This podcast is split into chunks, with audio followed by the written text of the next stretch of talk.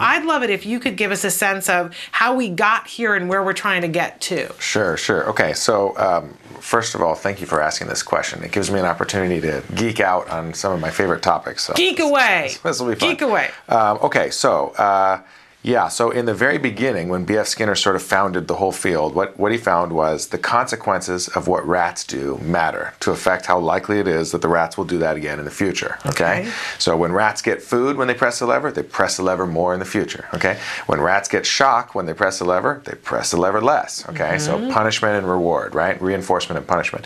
Um, and so that basic idea is incredibly powerful, right? And so the next maybe 40 years or so, people, um, in- behavioral researchers started to say maybe we can apply that basic idea to humans who have socially significant problems. So people with schizophrenia, people with autism, people with um, intellectual disabilities, um, children with challenging behaviors. Let's just change the consequences of those behaviors and make those behaviors happen more if uh, if they're desirable behaviors like Right. communication, or make those behaviors happen less if they're undesirable behaviors like Sometimes we call it- self-injury or aggression. Sometimes we call it carrot and stick, right? Right, right, In, yeah. in, in the Very regular basic. world, carrot and stick. You know, Right. you're going towards a carrot or you're avoiding the stick. Exactly, kind of exactly. Okay. And it's, you know, very, very basic. And as long as those consequences are very powerful or very meaningful to the person whose behavior you're changing, it will produce a change in behavior. It'll work, okay? But it's very, um, very primitive if that's all of your, if that's all you're doing. So Okay. up through about the 1960s or so, that's really what ABA looked like. In fact, it wasn't even called ABA back then. It was called behavior modification because Okay. that's what it was about.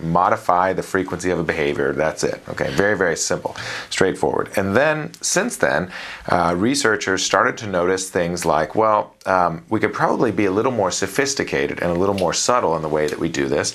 Um, so they started to ask questions like, what reinforcer, uh, what consequence would be the most powerful reinforcer for this individual person, rather than just saying, oh, food, that's probably a reinforcer, right? Let's give everyone food if we want to make the behavior happen more. Instead, started to ask questions, what's the most powerful reinforcer for this child today in this setting right now? And how can we figure that out? How can we motivate them?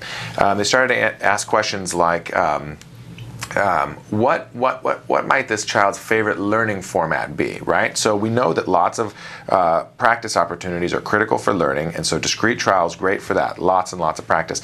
But maybe it doesn't produce the best generalization. Maybe some kids get frustrated with the repetition and the structure. Maybe there's other ways to teach, you know? Um, and so uh, lots and lots of questions like that started to be asked. And so people started to do research on things like preference assessment. Preference assessment is the basic idea that if you want to know what a child uh, wants to work for, what like what will actually be a powerful reinforcer for that child, it's not your job to a- to answer that question. It's not mom's job to answer that question. The kid is the best person to answer that question. Why? Because he knows what he wants better than anybody, right? Right. So instead of just guessing or picking something out of a hat, give the kid a choice.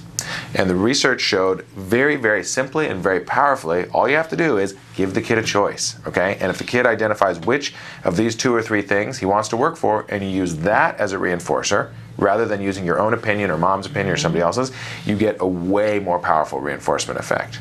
So, in just this one simple idea, we went from using just any old reinforcer that you thought might be a good idea to letting the kid have control over his life because now he's the one determining what he gets to earn, and it made treatment way more effective. So now, top quality ABA programs.